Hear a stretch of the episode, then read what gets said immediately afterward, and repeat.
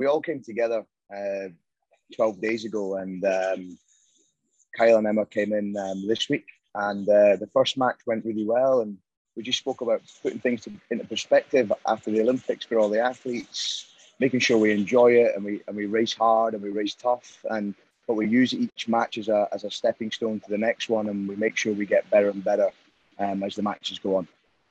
Yeah, it seemed like you had a lot of pretty interesting uh, tactical moves today. We saw Duncan Scott take on a really full racing roster. We saw Sydney Pickrem in the 200 free. We don't normally see that. Um, I think Kyle Chalmers was was relay only. Can you speak to some of those decisions and what you as the head coach were hoping uh, to gain from from those decisions?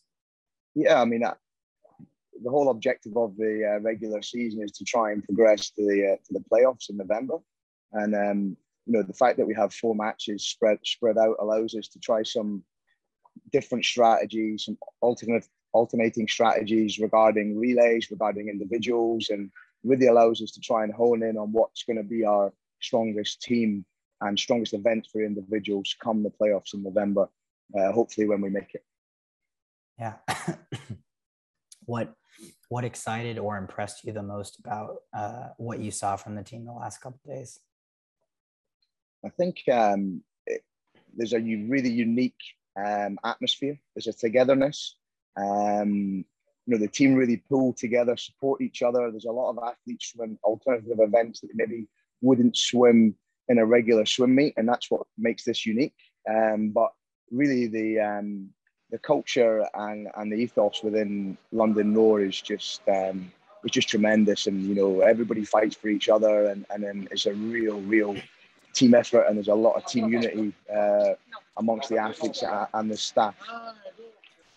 And then speaking of ethos, you know, you did get Emma McKeon and, and Kyle Chalmers back in this match. Um, what do you feel? What do you feel like they brought to the team aside from just the racing? Just you know, in terms of team culture outside of the pool.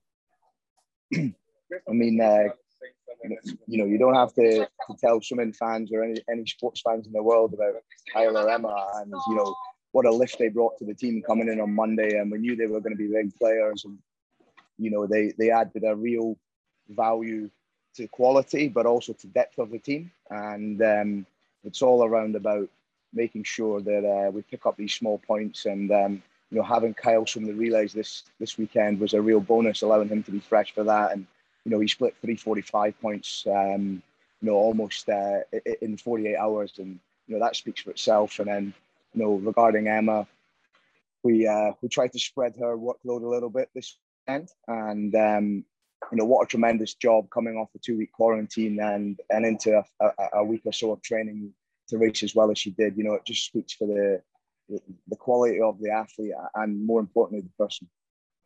Was um, was was the decision to have Kyle play on the relays just kind of seeing where he was at with his racing um, because you felt you know you, you were pretty strong in the events you would swim individually?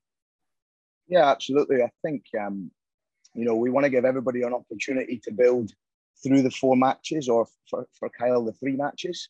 And um, it was a really nice way to introduce him to the team. Um, and um, across the, the next two two matches in the next 10 days we should see Kyle doing some other events and, and, and really standing up to get some hopefully some really great points for the for the team.